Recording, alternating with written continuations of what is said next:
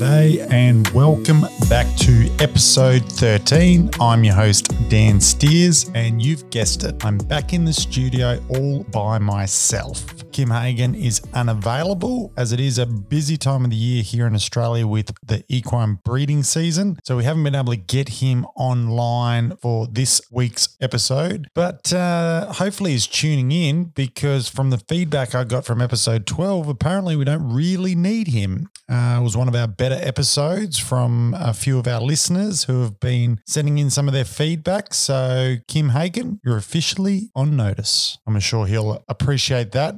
But on other news, I have been extremely busy here at home. We've uh, just completed three back to back clinics, uh, about 12 days in total. Had some amazing participants um, throughout the three clinics. A couple of special mentions. Uh, one in particular, we have Donna, who I am hoping she's tuning in because I've been wondering about putting her on the podcast with a special segment, Ask Donna, because Donna had some best advice, some very, I guess, straight to the point, sharp shooting, blunt, but yet very effective advice to give. So I'm, I'm toying with the idea about making her a regular on the podcast. Other than her, we also had Yoda. Now, Yoda, by, I guess, nickname and certainly by reputation. Played a hell of a game of chicken, which is one of the social games that we might play where I can't say whether it does or doesn't involve drinking alcohol, like a lot of the other stories we've shared on this podcast before.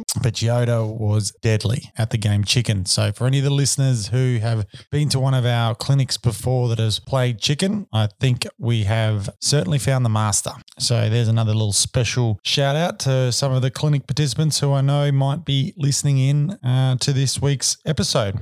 Apart from that, we've got a massive episode where we've got uh, covering the second half, which was a huge year of the 2012. We have lots of shows, expos, clinics that we've got to go through. Um, I've done a little bit of research following on from the last episode where we basically just mainly covered Dan James uh, preparing to go to the States, traveling to the States, and then, of course, competing and winning uh, at Road to the Horse 2012. And then following that, uh, we really probably might have had one of the busiest years for both uh, shows and expos that, that we've ever had. Um, it'll be interesting following on from this episode and, and seeing um, whether there is any years bigger than 2012 for our busyness with, like I mentioned, the shows and the expos, particularly, as well as, of course, clinics. So, this week's episode, I'm going to probably focus more so on one of our trips um, and then just go over real briefly the rest of the uh, the key highlights or shows that I can remember from 2012. Um, not get too in depth as we want to not turn this into a three part year as as 2012 like some of the others have become. So we can keep on moving. We really want to get through our timeline, bring everybody up to speed, so then we can branch out with some of the other podcast episodes that we're gonna we're gonna hopefully do, which will be not only I guess some more insight from the Double Dan Horsemanship program with both Dan and I, philosophy training, but also a lot of interviews. We want to get into some of our, our closer friends as well as some, you know, I guess equestrian stars that that, that we want to share and and um, showcase with our listeners as as well as ourselves. So stay tuned for those.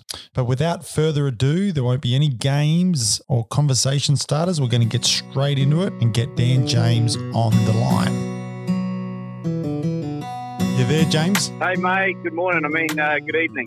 yeah, it's a bit of a topsy turvy time. Um, you're driving back from somewhere. Where are you? Mate, we've been uh, on a 15, I think nearly 15 days, uh, gone to the far northeast, all the way up to Maine, and then Connecticut, and we're in Vermont, and uh, currently, where are we currently? Maybe in New York, headed back to Kentucky. Well, you definitely have trumped me. I've just um, done 12 days straight, but but here at home and uh, and we've had a pretty busy time here. Weather's been sensational, but um, you've certainly topped that with your travels. That's for sure. Well, Well, it makes it a bit hard when you can't uh, travel uh, across any borders right now, right? Pretty much, yeah, exactly. Um, I think exactly that. To be honest, I, I don't think we can go literally across any border from New South Wales. So we are pretty much stuck here, and I've just been deliberately um, staying at home just to make it a bit easier as restrictions sort of change on a regular basis. But um, at the moment, I think it's only going to start easing again, uh, assuming there's no further sort of setbacks. But um, yeah, you sound like uh, busy as usual and business as usual, so to speak. It, yeah, it, has been um, it's been really busy.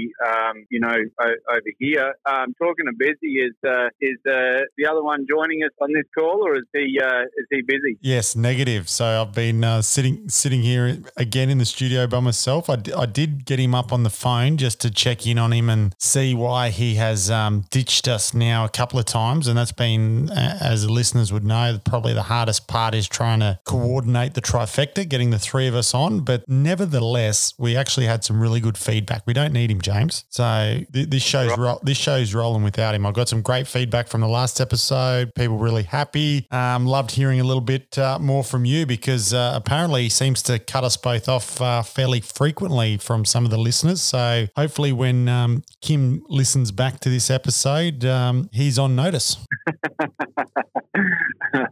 Well, I have heard from uh, traveling again on on this uh, since uh, lots of people that have commented on the uh, podcast. I believe he was going to say this might be. Of, yeah, sorry, mate. We were just you just literally cut out, and so I don't know how this podcast is going to come through. But um, you're back again. Uh, I'm I'm here, mate. I'm here. Um, yeah, I said on this last since uh, there was lots of people commenting um, on for you on two on two types of occasions. One was was uh, the uh, putting it all together and making it happen, and uh, actually how funny you were. I've been trying to tell people for years over here that you're the actual, uh, you're the one with the best sense of humour that, that I know. Um, it took a while for me to convince Elizabeth of that, but she's finally on board. Um, and of course, you know, lots of comments on uh, on on Kim as well. So um, it's been a big hit over here. Oh, that's uh, great to hear the feedback, and um, I appreciate it. But you're sort of got two bookends of funny. If I'm funny on one side, Elizabeth sits on the other side. And, and I and I've always said after meeting Elizabeth, um, the, the first time when, when I met her across there in the States, that um, she's one of the funniest women I know, which is um, a huge shout out to her. I, I, love her sense of humor. So right back at her. Um, I'm assuming she's not on the road with you. Who, who have you got on the road with you? Uh, this time we've got a, uh, a Maine resident. Um, we've got Avery. Avery's, uh, we took her, she was back up at her hometown there right for the first clinic and then uh, been helping me out since then. So uh, Avery's on, on this trip with her horse uh, Leo. We got we actually have a couple of horses with us on this trip. We've got um, we brought two up. We got Applejack and uh, Leo, and uh, bringing another two client horses home along with uh, Anzac. Anzac's been away doing some some uh, personal training and is now returning home to Kentucky. Wow! So you do have a full boat or or gooseneck um, over there coming back home. And I've got a couple of new sort of I don't know if you want to call them interns or traineeships or whatever you want to call here. I've got this might trump as maybe um, the oldest candidate we've ever had. What's the oldest traineeship or um, intern you've ever had there, James? Do you know? Good question. Uh, fill, fill me on uh, in on who you have there. I'll have to think about that. Well, I've got a guy here called Chris, and I, I think he's about, I don't know if I should say it, but let's just say he's north of 40 and he's uh, been sensational. Okay. He's, um, I mean, he's young at heart. I haven't given him a day off since he's been here. Um, goes hard. And I've got an, another new girl here, uh, Shannon, as well, who um, is obviously much younger, the usual age um, that we probably have come through the facility. So um, between the two of them, they've been fantastic. It's actually been really good to have them both here and um, a little bit of, uh, I guess, fresh blood, so they say, and um, a bit more energy around the joint. And yeah, it's been it's been really good working with them, and, and they're both both really keen students. Have you guys got many horses in work? Yeah, we've uh, mostly mine. We've just done these big big lot of clinics. We've done, um, like I said, two back to back five day camps, and then a and then a bison clinic as well, and then we go into sort of uh, a few regular weekend clinics here at home, just um, in the short term, and then there's a couple of competitions pending that I've sort of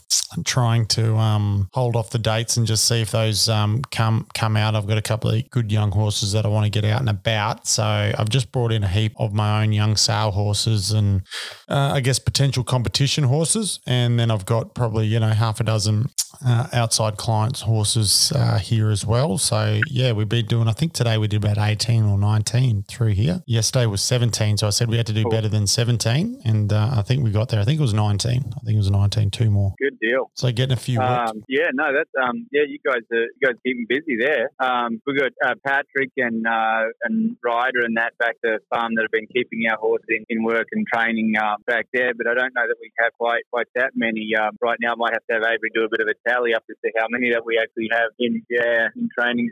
I think what, we've got about Yep. yeah, I think we've got about ten right now. what's the um, weather situation like over there? Because we've we've just started getting into some nice warm weather. What what what's you? Are you getting cold yet? Uh, it started to cool off. It was um, in Celsius this morning. It probably was about ten to fifteen. Oh yeah, not too bad. Celsius.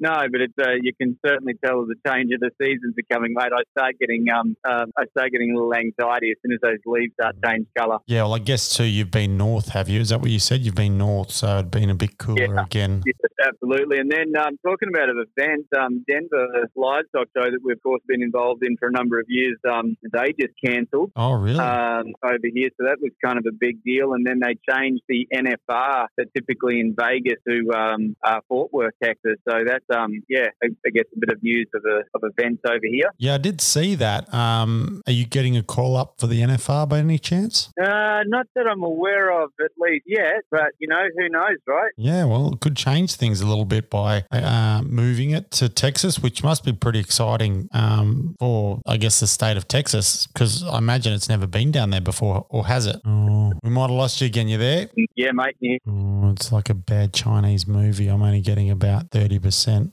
Uh, who would have thought you'd be out of no service? we just can't coordinate at the moment, which um, a lot of listeners have been asking for a podcast episode, a new podcast episode. So I really pushed for it. But um, if I've still got you there, we'll get straight into it and then see how far we can get. See you there? Yeah, mate. I, I can hear you. Yep, back again. All right, so let's skip the small talk. We're going to get straight into the back half of uh, 2012, which is, um, I mentioned in the intro, is probably one of the biggest years for our live shows, expos, and clinics all in one. Like it was just amazing. I've got a few down the bottom of this page that I'm going to read out at the end, but I'm going to focus on on one main trip, um, which is when I came over to Canada. So this is 2012. You've done a couple of expos, did like Equine Affair after. Um, Road to the Horse, which uh, again I came over for, and that was a was a great event, uh, massive event, probably the biggest expo outside of Australia that we'd been to at that point. And uh, and you had your horses there, including Swampy would have been his first, um, I guess, uh, expo outside of Road to the Horse. And um, and then we met up again, but we met up in Canada, and we ne- went to Nikki Flundra's place there, and I think it's Pinchers Creek. Is that right? Yeah, good memory. Yeah, Pincher Creek. Yep, absolutely. Mm. Known um, in that area is one of the windiest places in North America. but also one of the prettiest. So, so Nikki and her husband, uh, Dustin, they've got a beautiful ranch up there, and, and I've got a few stories I want to I want to talk about just just from being there. One of the ones that when I wrote this list of sort of things I wanted to, to sort of go over, you know how a lot of Americans get um, really really sort of scared about Australia, and Australia's got you know crocodiles, and we've got snakes, and we've got spiders, and they all get a bit like, oh, you guys are just crazy down there. That you know you're so tough that you deal with wildlife that could kill you, and we don't think too much of it. But but when we went to Nikki's place, I, I don't know if we've even talked about this, but as we drove down the driveway, I noticed these big silos in the paddock, and they've had had all these massive dents in them. And I was looking at these dents, going, they look like a bloody car's been running into it, like just several times. I just it was a weird dent, like I just couldn't imagine. I'm like, who's running into these silos? Is what I was thinking as we were driving down the driveway. I'm just like, because a cow couldn't do it, so I'm like a tractor or something. They must have some really bad drivers over here. And I don't know when it came out, but um, Nikki or, or Dustin or somebody told us it's it's bears that consistently, constantly ram the silo, trying to break it open, which often they eventually do, and they get grain out, and then they just sit there and gorge themselves. And nearly everybody that I know in that North America has been chased or or got some story about a bear, which made me just think that they've got animals that um, I guess uh, in my in my mind are, are way scarier than what we have over here. Did, have you got any bear stories, or do you remember that at Nikki's place? Yes Oh, absolutely. I, I remember that at um, at Nikki's place for sure. And I, um, as you said, you know, like uh, it's uh, sometimes works to advantage. They think that we come from Australia full of these scary animals, but in the reality, it's uh, just like you said. There's a lot more stuff up here that can eat you, and, and things that are land dwelling that can even catch you on a horse. So I think it's uh, yeah, I think that the uh, the bears and uh, wildlife up here are far more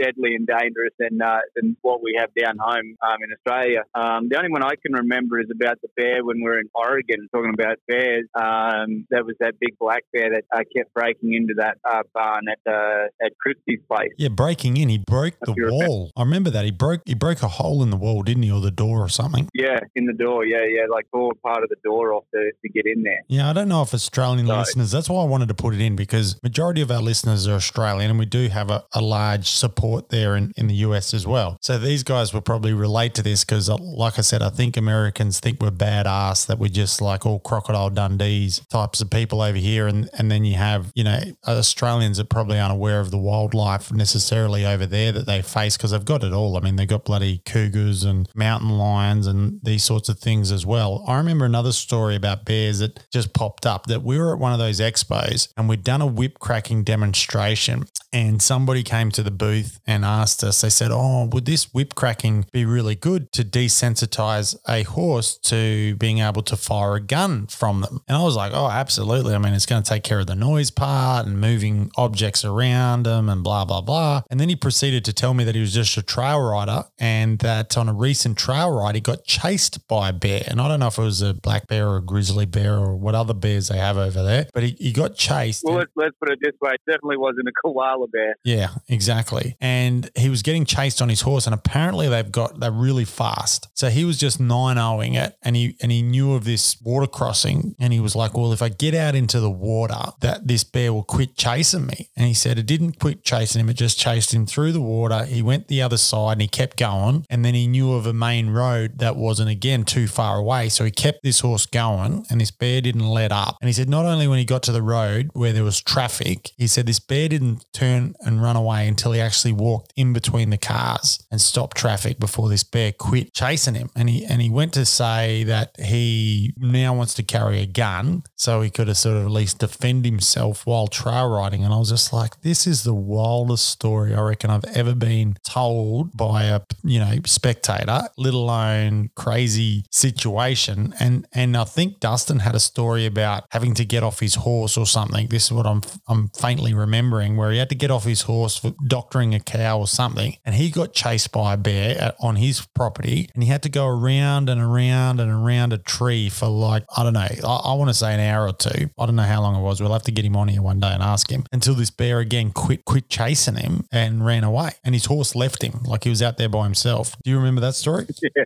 I do vaguely now that you now that you bring it up, but I mean, as as you started out saying, like um, I've seen probably more, I guess, native animals in in a week or two being at Nikki and Dustin's place than I have in the rest time of being in a in America from uh, to the uh, elk to the um, black bears, uh, those long round horned sheep, um, the coyotes, and uh, even uh, I believe there was a, um, a cougar there um, as well. So that's a it's a, an incredible place. See a lot of wildlife all at the same time. Maybe when you're just not quite ready for it. Absolutely, but going on to that, it was one of the prettiest places I've ever been while I've been over in the States. And we shot a promo over there, um, which we're going to be able to put up on on our um, Facebook and socials and everything else of one of the promos that we, we had. Uh, we had two come out that year, funnily enough, when I did my research. We had our beach one early in the year um, at Northam Cove. And then we had uh, one later in the year that we shot there at Nikki's place. And it was it has the Rocky Mountains in the back with, with you know, they had a, a snow cap on them. Um, we had the horses out in the field, you know, big open pastures. I mean, there was cows and calves. Um, you know, there was just some beautiful scenery. It was it was an amazing, um,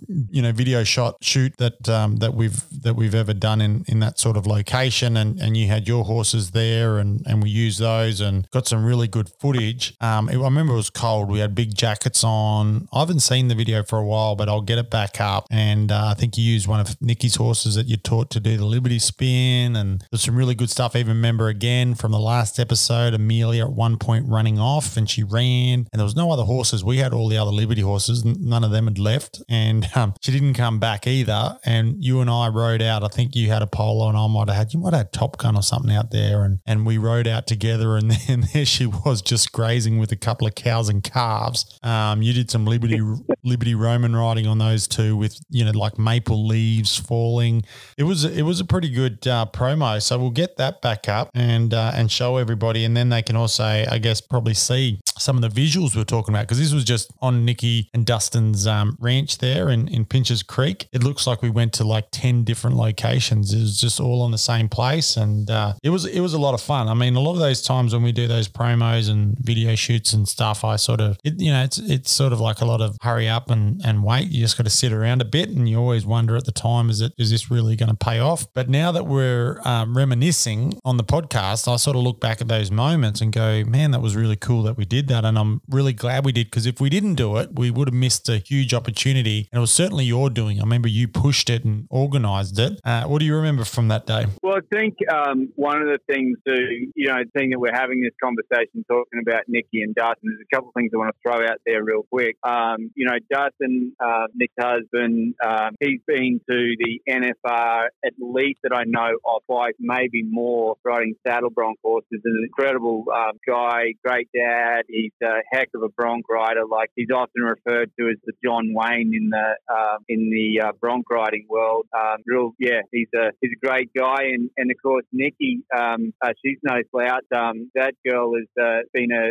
done, I mean, some incredible things. From I think started out in ice skating right through to uh, her dad was in pyrotech, um, and then of course, um, you know, when we there's oftentimes we talk about knowing the horses of, of Heartland. Well, it's Nikki um, that owns those horses, and there's always been the person um, that has worked those horses on set. And uh, I was fortunate enough, Nikki brought me across to help uh, her and uh, work on those horses, which have, you know, become legendary in, in that theory um, of, of Heartland. And uh, it was Z that um, in the video that you're talking about, who has been, um, you know, one of the most uh, famous horses on Heartland since that show began. And, and finally, the other thing um, while I'm on that is Nikki then started, of course, um, Heart of the Horse, which is a colt starting competition in, in Canada that I was fortunate enough to be a part of last year. But those those two are really they're a power couple, and they've um, done, a, done a lot of um, many different things um, in their life and uh, career, and to uh, get to be there on that beautiful ranch of theirs, um, you know, is outstanding. Because I think we remember we had Donald of and course. Katie there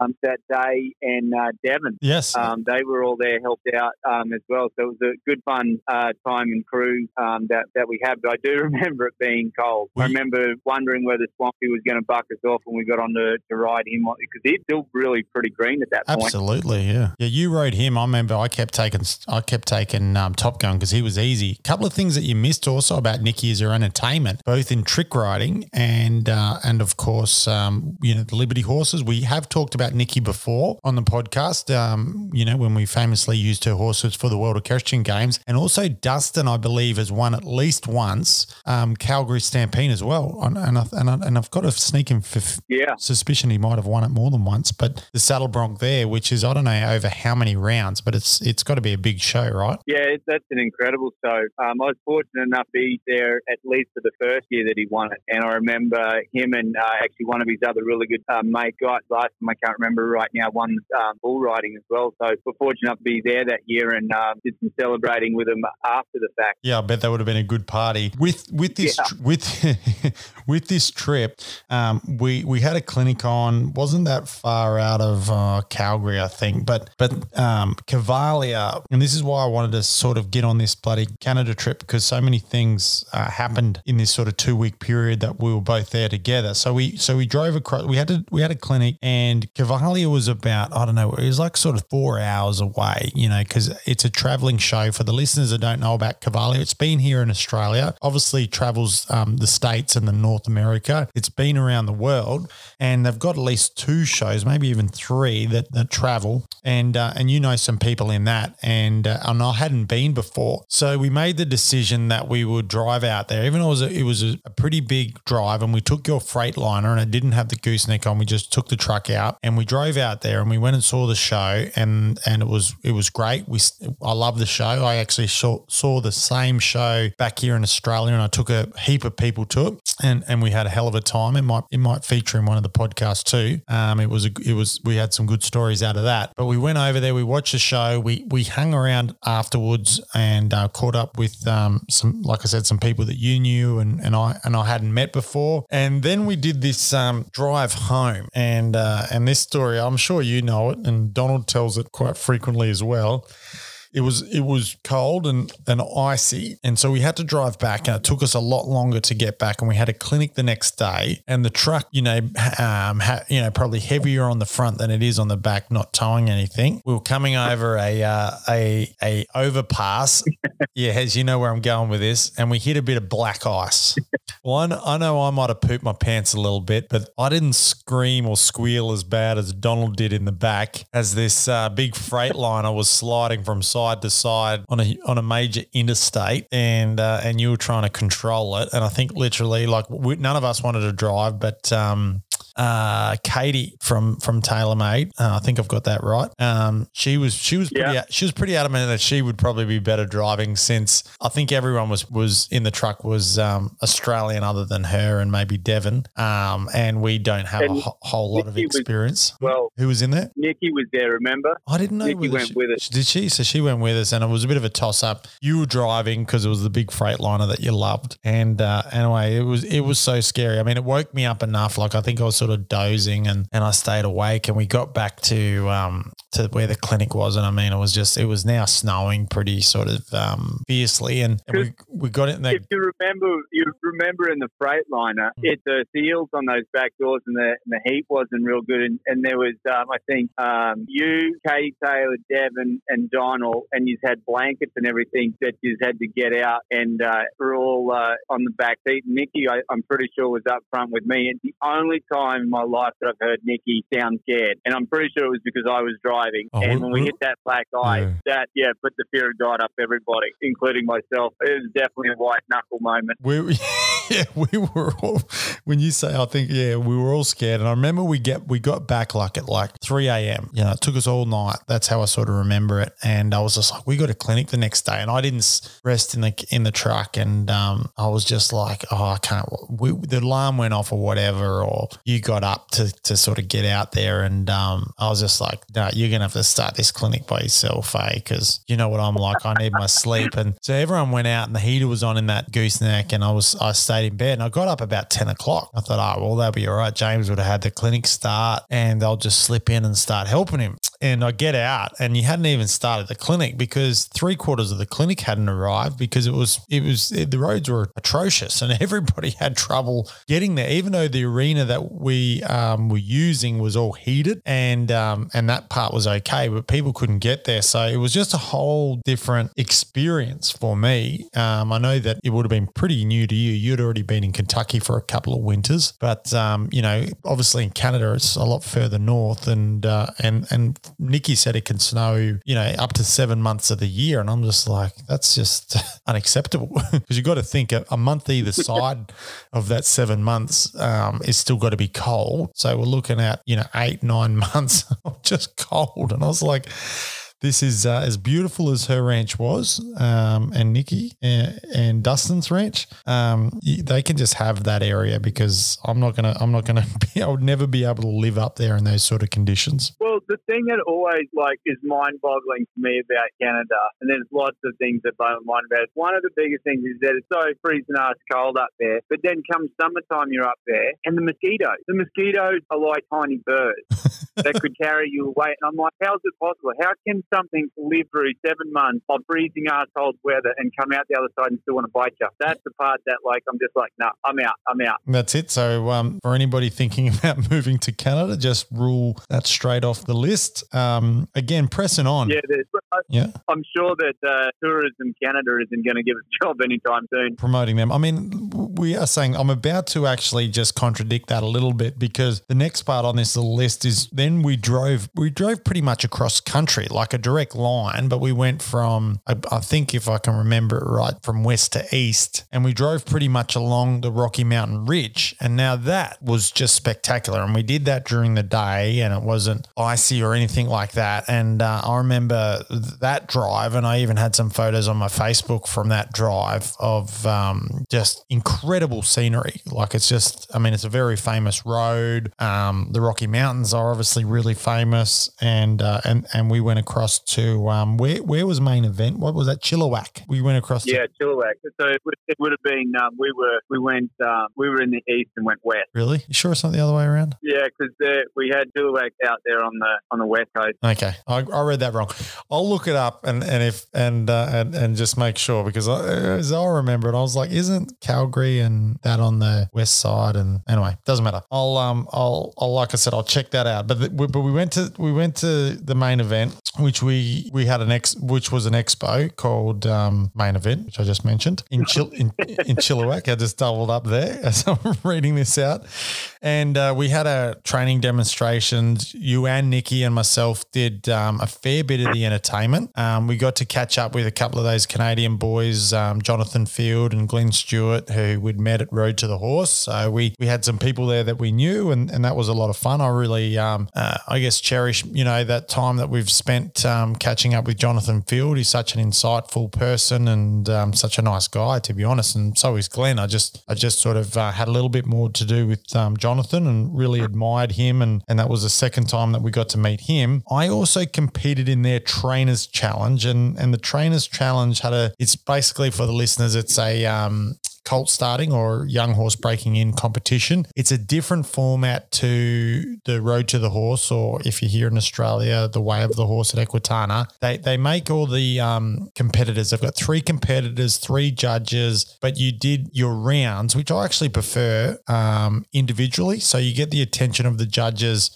for you, for the duration of your training session and no distractions. And also you had 30% of the mark was based on your communication of your method so that you're explaining it to not only um, the participants or, or I should say the spectators watching it, but also the judges. You could explain yourself to your judges, which you don't get to do at Road to the Horse. Like I think that's one of the downfalls to that style is a lot of times it's only human nature. If you're seeing something that you don't necessarily do, like as a horseman, they're all horsemen that judge it and, and women, horsewomen as well. I mean, um, when they, when you're watching something and you go, well, I, I wouldn't be doing that if I was them. And you might not be doing it because you don't understand it and you've never been shown it, but, but instantly you defend it, you know, yourself and you think, well, I wouldn't do it. So you sort of, you sort of frown upon it, so to speak. And then you might watch another clinician more that, that you gravitate to because they've got a similar approach to you. Where this, this event and the trainers challenge,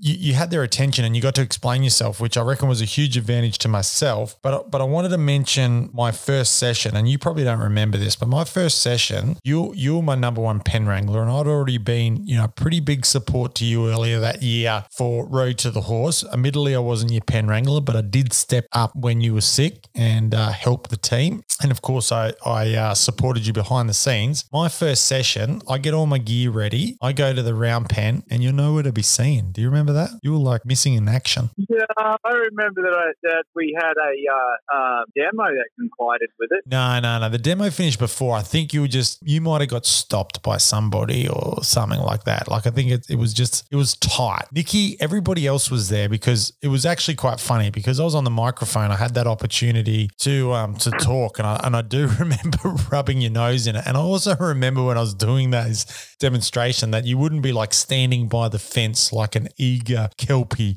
just waiting to jump in and help if required. You would like sit down and you were like chatting to um, whether it be strangers or Nikki or probably Donald. Um, Donald remembers it as it was pretty funny because we had a few funny moments in some of those demonstrations. I think I even answered a phone call when Pierre rang at one point. Um, I remember stopping my young horse and taking a photo with a stranger. Um, there, there was a lot of cool moments about that demonstrate that that competition. But I'll let you defend yourself. What do you remember? Well, you, I wish I had uh, better memory. I, remember it just being at the uh, at the demonstration that I had. Because I know that I had to do a demo, and I know it started before the uh, the colt starting, and I thought that it ran into the colt starting. But um, your memory is, is a, a, little better than mine, so I, I won't have much more to defend myself on. That's all. That's the only part I can remember to it. Well, well, there you go. I mean, yeah, I know it wasn't bad, and I and, and I was prepared, and it was okay.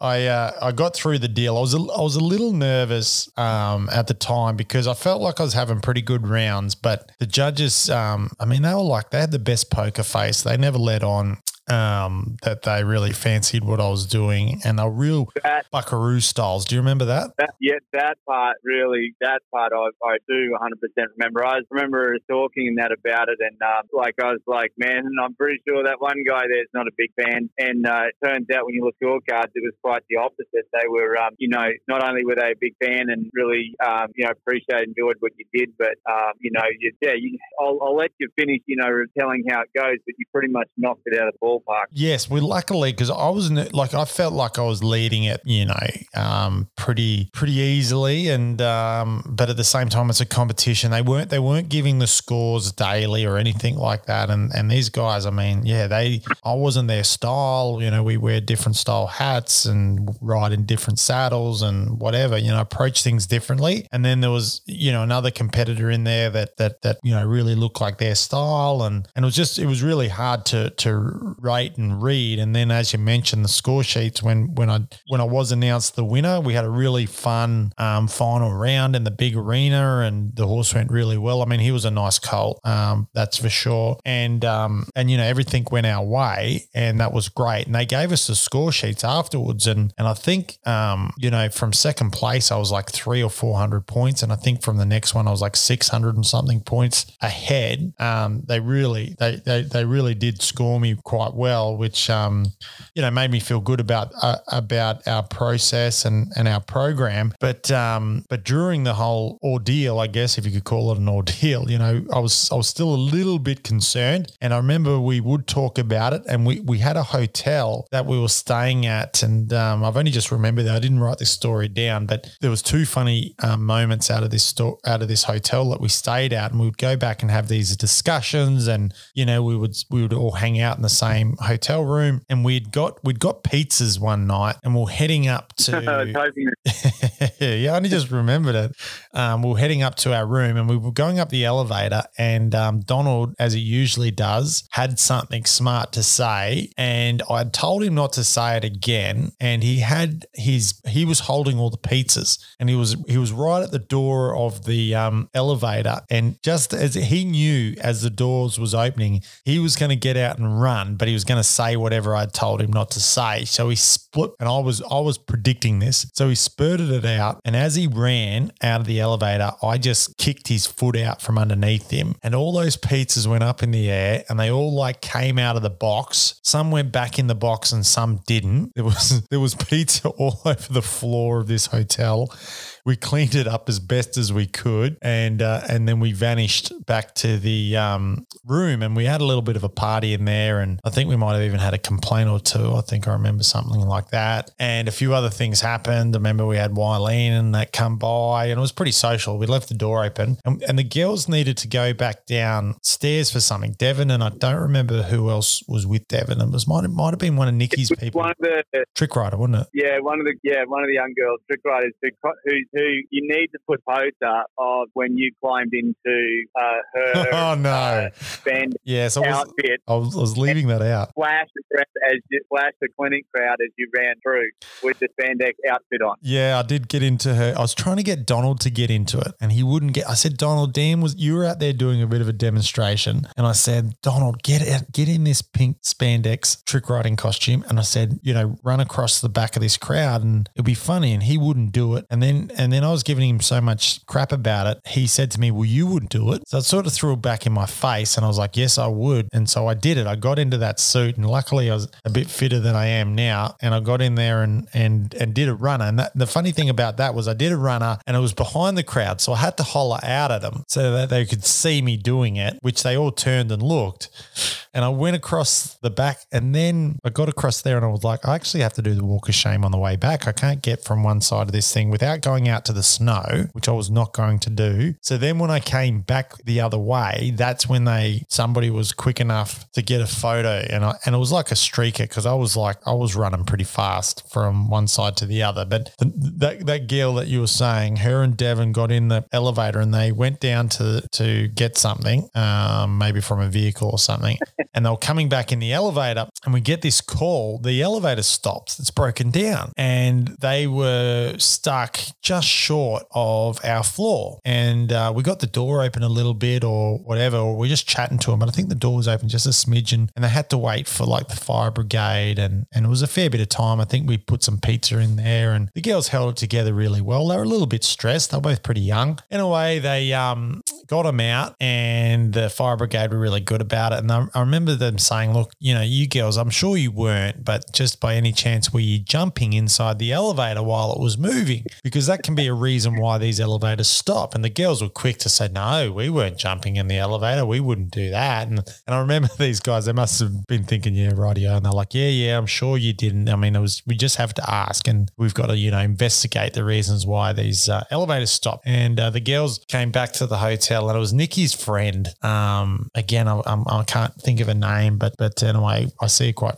frequently on Facebook, but I've, I've lost her name. Anyway, she she got onto um, the hotel management, I guess, and um, she was giving them a bit of a blast on the phone, saying, "Hey, we're going to get some free stuff from this." So she gets on the phone and she starts saying, "We got these two young girls, you know, highly stressed and blah blah blah." Next minute, we're getting desserts and Coke and all sorts of Coca Cola, that is, folks. Um, all sorts of stuff sent up to the room.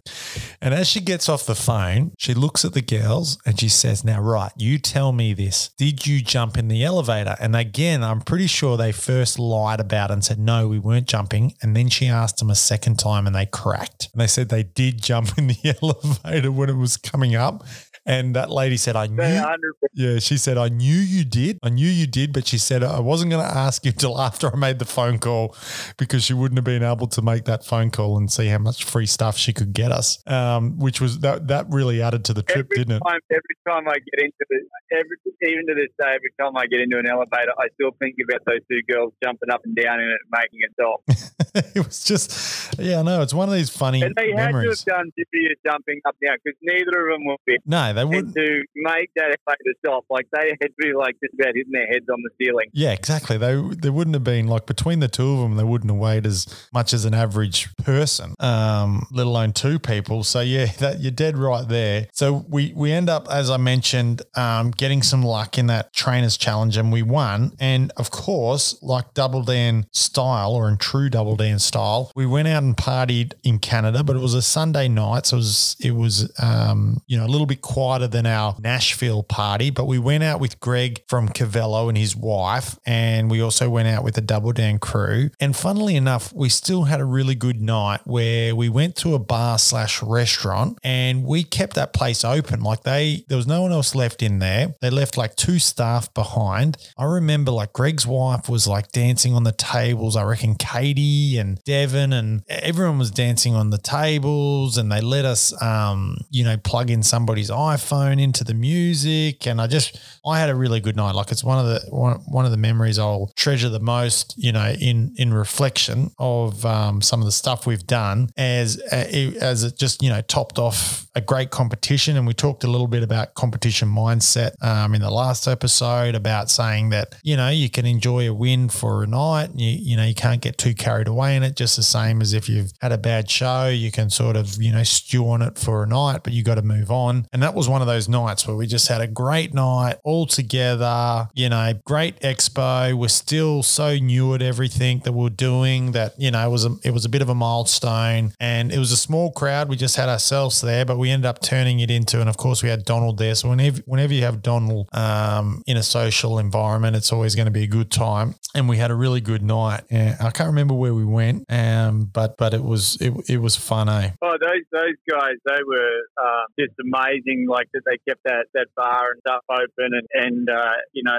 had us uh, stay there and act like idiots for the couple hours that we didn't put up with us. They were they deserved every bit of that tip that they got. Well, I think um, I think Greg was, uh, Greg paid for it. I'm pretty sure. So we better give him and Cavallo boots and pads a bit of a shout out. There's a free plug for them because I'm pretty sure he he um, fixed them up for it. Yeah, no, he, I, I, think I remember that too. Um, but yeah, no, it was awesome. Like um, you did a heck of a job all weekend, and then to watch in your final round, um, you know, like everything that done just kind of came together. It was one of those moments, as you said, that just that you know the stars aligned on that particular day, and um, you know it, it, paid off, and uh, you know judges you know seen it as well. But you had a um, sensational last round, and just uh, pretty much put on a clinic out there with that young young horse, and um, yeah, I remember that being a, an absolute highlight uh, of, of, winning that that event. That was uh, that was pretty damn cool. Yeah, thank you, and and that's going to sort of I guess wrap that little part up, the little um, trip to Canada and and a little trip down memory lane, and I'll try to put up as much um, information, I guess, or, or, stuff that we've talked about. Get the spandex photo. Get the spandex, and we've got some stuff of that colt, the Trainers Challenge. I don't think I've got any video, but I've got bits and pieces. Actually, I might have had some video on an old hard drive because I've been looking through stuff when we've been doing some of the um, promotional stuff. So I'll, I'll see what I can find, and we'll get on the socials and we'll update everybody on on some of that stuff. So what I've done now is I've I've gone through James and I've just done um, a bit of a list of this that this year that we had, you know, this big year. Because if we go through literally every show,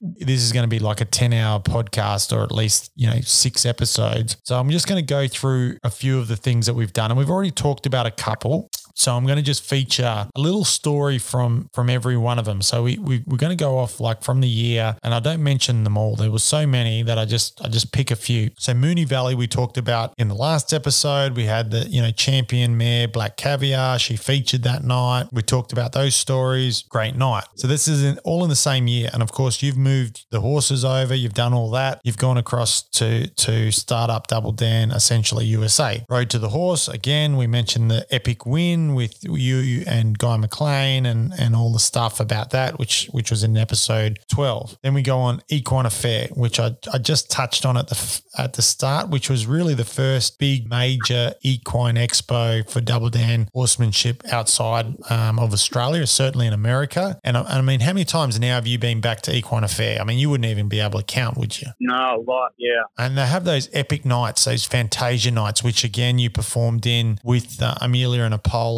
um, in t- 2012, which would have been the first time. And of, of course, since then, I mean, I've I, I've even um, performed in in Fantasia at that that at that same expo with um, Swampy and Top Top Gun when you were injured. You know, when you got hurt, which that's of course going to come up in one of the later episodes, and and so we've both had a bit of a, a bit of a, uh, I guess, a memory of, of, that big show, and we'll talk about that in future episodes. The other one was I came back from um, Road to the Horse. I went up and and did the Cloncurry show, and and the story that I want to just say there is that is a really long way to go for one show. You've you've been to Cloncurry, haven't you, James? yeah, well, at one point in time, Mum and Dad lived in Cloncurry, and uh, yeah, it's a long way from any different direction that you want to go to. Yeah, absolutely. There's no, it's not close to anything, and the Australian listeners will understand this. But I went there for one show. Like it was just, it was insane. Like the the cost of the travel outweighed the show by ten, and uh, and you know it was, it was a good show and all the rest of it. I actually went back the month later because I went there for their agriculture cultural show, and then I went back for the challenge, and it was about a month after.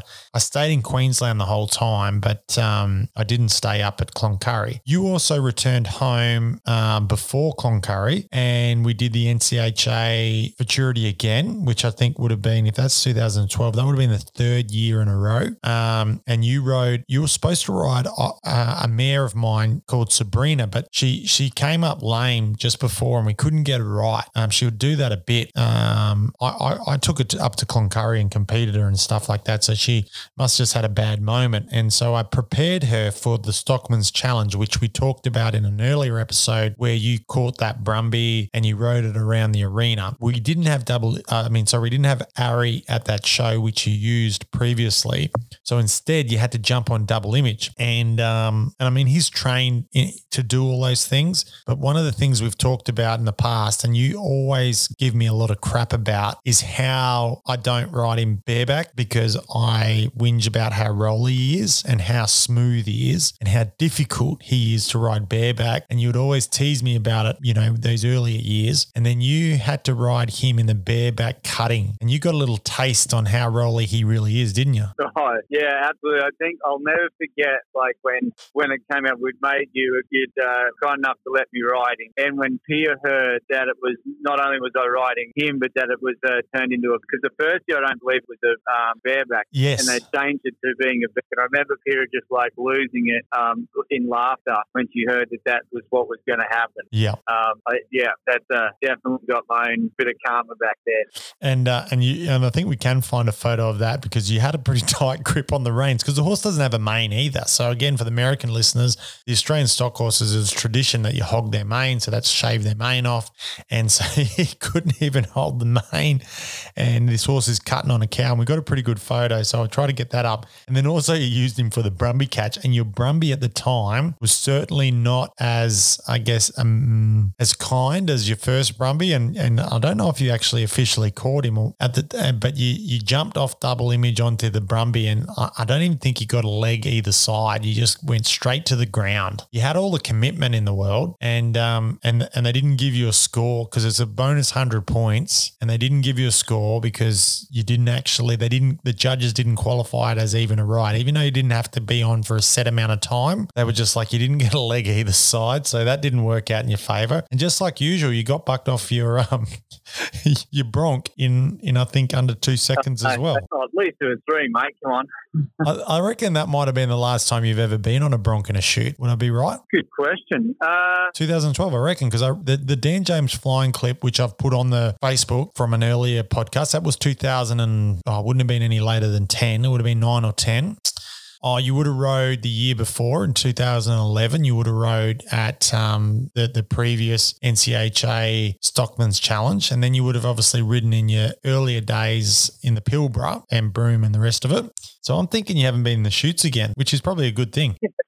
Probably. Yeah, it might. It might be. It might be the last time. Yes. So after I reckon I get the, the last time we talked about the NCHA futurity, I reckon I give you the biggest plug and pump up that maybe I've ever done. And then this one I've just absolutely crucified you. So bringing you back to earth there because it certainly wasn't, um, yeah, certainly wasn't much there to, to brag about. The, the next thing I'm to, I'm just going to move on and tick that off. Paradise Lagoon. So I went up to Paradise and the only thing I can tell you about Paradise, I mean, it was cool to be up there with all those guys and I did a show for him and everything. Um, but it was just so ridiculously wet that they had to pull literally every vehicle in with some sort of tractor or grader or dozer. This place is normally immaculate as they park vehicles with a parking attendant and they have, oh, there'd be eight to 900 horses running each open competition. Um, so you got to imagine a lot of competitors and they fit them all in. And it was a crazy wet year. So when I was flashing back through the Facebook, that popped up. The other one was Equitana. We went back to Equitana. You didn't come over for this one. So you're in the States. It was 2012. I did it by myself and I got called up to commentate the barrel race. And I've officially now been banned from ever doing that again. Uh, you weren't there to witness it, but I um I might have been about four to six beers in when I went there. I was doing it for a pre I was doing it for a sponsor and they were sponsoring the event and um, they asked me to co-commentate. Now I had a hell of a time and we did it with with your mate Roger um, Fitz is it Fitzhardinge, the dressage rider? What's his last name? Yep. Yeah, Fitzhardinge, I'm pretty sure. So your mate. We did it with him and we also did it with um, uh, Michelle um, Schiller, and um, she also was there, and and and so she was the expert barrel racer, and uh, I was just the comedy factor, and I was I was just a bit reckless in some of the loose stuff that I was saying, and um, Roger told me the next year that we went to Equitana that he was certainly banned as well because he was a part of it. Michelle let me know that um, I was never going to be invited back again. Um, so I thought I'd just give myself my own dishonorable mention for Equitana 2012. But we did go from there. You did fly back over. I took the horses across and we met up at Adelaide at the three day, which was was was is pretty amazing. So the people that don't know about Adelaide, it's in the city. They have the big three day international um, eventing competition there. It's yeah, it's just it's just a huge thing. Oop, you there? For the Americans, it was it, yeah. For the Americans, it's the equivalent of uh, the uh, the Rolex three day event there in Lexington, Kentucky. Yeah, so it for for us to that was the the I guess first time for us and the only time we've been there to do any entertainment. We took the horses across. Um, the the we had a lot of different stuff, and I reckon I've used this photo before where you're in the jodhpurs and doing the jumping over the beanbag. That that will happen there. But it was the the story that I wanted to pull from this was actually please, and I talked about this on the on the previous episode or maybe even the one before, where um you know I I jumped him into the back of a moving float um with a with a electric skateboard. Well, when I mentioned the NCHA futurity, one of the acts that we did there was we used a little girl called Bella Rowland, and uh, she's actually come and done a little bit of work for me now, where she's a bit more grown up than she was back then. So she was a little girl, and she jumped on Please, our miniature pony, and instead of me doing it on the skateboard because the sand was so um, thick there, it wasn't going to be possible. We still did the mini float, but this girl, where she pretty much broke Please in, she rode the pony into the back of this moving float in front of a few thousand people at uh, Tamworth there, and it was quite an amazing little achievement. You know, her first time in front of a crowd like that. The ponies, like I said, he wouldn't be ten rides in. It was it was a big deal. So I wanted to replicate that again at um, this three day event. So I put the call out to find some young riders, and we found two riders because one couldn't do it both days. It might have been two or three day show, and someone else had to fill in. And all all I remember from this is um, you certainly weren't too happy with me because in the show, both shows, we had two, both riders fell off. One got pretty much decapitated because they never let go. So, what you're supposed to do, if you guys can picture this as listeners, is this is a tiny, and I'll get a photo of this float and I'll put that up on our socials. It's a tiny little float, and the mini jumps in it, and the rider, what's that? Uh, horse trailer, just doing the interpretation. Oh, yeah, horse trailer. The, the rider has to grab the roof and basically just open their leg and allow the horse or the pony to go into the float or the trailer. And then they just they just step off and that's that's the deal. Well the, the first rider doesn't remember, this first kid doesn't remember to do that. And so they ride into the float holding onto the pony and basically their torso gets collected by the frame of the float or the trailer and rips them off the pony. So that was like strike one. And then we have this new kid come in to do it the next day. One was a girl and one was a boy. And then this time he's just because the ponies, these miniature ponies are really hard to ride for these kids because they got the shortest little stride. And the, and the kid was like bouncing and was nearly bouncing off just at the time that the pony was jumping in. And they got like T boned on the side of the float, like the wing of the float or the trailer. And they collected that again with their torso, but not from, from the roof, from the side. And they got ripped off the pony too. And all I remember was afterwards was you gave me a bit of a spray and you said to me, you're like, we're never doing this show again unless you get Bella back. She's the only one that's qualified to do it.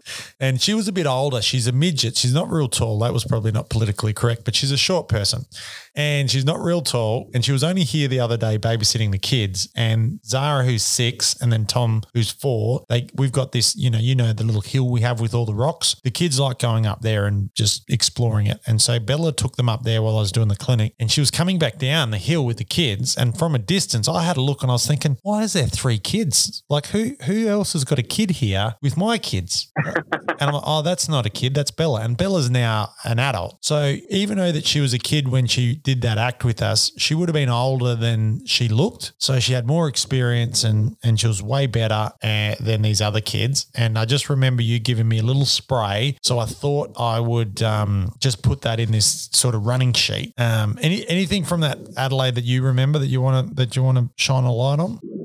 Oh, mate, I remember that Adelaide. So it was a, it was a heck of an event. Um, you know, to get beat, you know, of course, I had such a heavy interest in, in the eventing um, for many years, and uh, to see a lot of the people that I uh, looked up to and, and watch their careers, um, uh, you know, grow and to be um, in amongst and, and watch them, I thought was pretty cool. Of course, our, you know, lots of good friends there, but you know, the Frederick boys, um, Clayton and Kelvin, yes. um, they were they were both there. They're always uh, um, up for a for a, um, a beer and a laugh and uh, work some horses. But I, I yeah, the, the rest of the show get to, to be there in Adelaide and do that again. I think is pretty, um, I guess, memorable uh, event. Um, I think jumping over Beanbag, we used. Uh, oh man, she was a great, great kid too. She was a good rider. She was, I think, one of Megan Jones's interns. Yes, she, she'd been and helped us with the um, um, Equitana and bit bits and pieces. We used her mare there. Yeah. Um, I'm, I'm bloody again bloody shocking with names. I'll get it. I'll get it, and it'll be after the podcast. But um, I'll you know I'll reshare some photos from that. Um, we went across from there and we went to WA. And uh, in between that trip, I reckon you even went back to the States and then came back again or something like that. Like it was just crazy time. Like I reckon you went back, you did, you know. Now I remember you went back to the States in between me traveling back with those horses. You went back to the States with Tootie and you went to the NFR because I think she introduced you to maybe Cotton Rosser or something like that. You went across there. So you flew to Australia just, just to do the three day. Then you flew back to the States. Then you came back to Perth and we put on an, another self produced show. Um, and, and, and while we were there for that show, the ABC did a pretty good story on us, uh, made us look pretty good. So I'll share that on their socials as well. So yeah, you must have been just all sorts of jet lagged. Yeah, I, I think that being a little younger, the years gets a little easier, right? Yeah, that travel didn't seem to be such a big deal. When you think about it now, it almost makes you anxious, you know, knowing about how long you got to be cooped up in that plane. But we were doing it like myself. I reckon that year I went back to the States four or five times, and I reckon you equaled that coming back to Australia. We just were just going backwards and forwards because we're still really keeping up appearances as the double dance. You know, any of those major shows, we were there together and we couldn't do it for forever. I think the next couple of years we sort of maintained it and then it sort of has, you know, had to had naturally just um, as we've got busier and families and everything else hasn't been, at, we haven't been able to sort of uh, do it as often. But uh, the only other show that I had on this list before, before we wrap it up uh, was Polo in the Valley. I did a show in Perth and, and I got to, um, um, use that horse, My Special Rock, and and um, and and the horse that you trained earlier on for for good friends of ours over there in Perth. And um, in that in that show, nothing went wrong, but um, another friend of ours got hit fair in the back of the head, Sarah Dolan, with a polo ball, and, and she was there to see the show. Poor girl, cops a polo ball. Imagine that, James, in in the head from the from behind, so she didn't see it coming, and I think she had to have like six stitches and go to hospital. I do now. Again, now that you mention it, I, I do remember that, and that was um, yeah, uh, that show was good, and I, I remember the girls going off the pole up and, and uh, coming back uh, with a smile cushion and six stitches. Yeah, so it's uh, it was just something that popped up on the Facebook, and I just thought I'll mention some of these shows because it's just like to think about, and I haven't even done it any justice because there was way more shows in the states and there was other shows in Australia. I just I just went through this and just thought I'm going to do some special mentions just for our sake as we can reflect on these podcasts and and sort of know that that was that was an incredible year backing up from from the two previous years of of us probably um, you know, becoming more popular and well known, um, both obviously in Australia and then and then just branching out into America. So I think it has a significant point in our timeline. So I just wanted to just sort of just chuck them in, and uh, and hopefully the listeners got um, a bit of a laugh out of a couple of those stories. We're going to wrap it up. Well, talking about mm-hmm. hold on, one thing to talk about timeline that uh, I seen came up today uh, on this day, uh, in the podcast uh, two years ago. Uh, it was the World Equestrian Games in Tryon, which I know that we'll get to at some point. And of course, uh, you're not being able to get there and Kim Hagen doing like a 24 hour visit and going home. Yeah, there's going to be a lot of stories out of that year as well. And like you said, that was only la- that's last year, right? Or two years ago? Two years. Two years ago. Two years ago. So um, yeah, that's just it's it's just incredible. We're gonna uh, each. I keep thinking that you know we we sort of the, the timeline gets a little bit tamer as we get on because you know we probably get get a little bit more settled into our clinic structure and things like that. But um, I, I, can't actually see it. Like I think it's going to be, you know, these episodes are going to be pretty full on all the way through until we can finally catch up to uh, 2020, which um, which we are now, and uh, and talking about um, our previous sort of 10 to 11 years of us being Double Dans. So I thought um, I'll leave it there for the 2012 and give us us a wrap up. Uh, have, have I missed anything? Is there anything else you can remember? I think you've done a heck of a job um, covering uh, that particular year. As you, as you, said, it was a, uh, a fun one, but full of uh, lots of uh, lots of travel. Hopefully, for the next episode, which we'll be looking at uh, 2013, we'll have Kim Hagen back here in the studio, and and he's um, enjoying following the the timeline himself. So I know he does want to get back, even though I gave him a bit of a a serve earlier on this episode. We do miss having his inputs and also some of his humor. So hopefully he'll be back as well. But again, listeners, let us know. Give us your feedback. Send the messages in. Keep them coming. Uh, one, let me know where you're up to and and uh, and where you're listening from, as well as um, which of these episodes have been your favourite, and and uh, and if you if you want to just give us some feedback on the lack of Kim Hagen, go right ahead, send them through as well, because I will pass every single one of them on. Anything more to add, James? No, I, you know what? I reckon that if you remember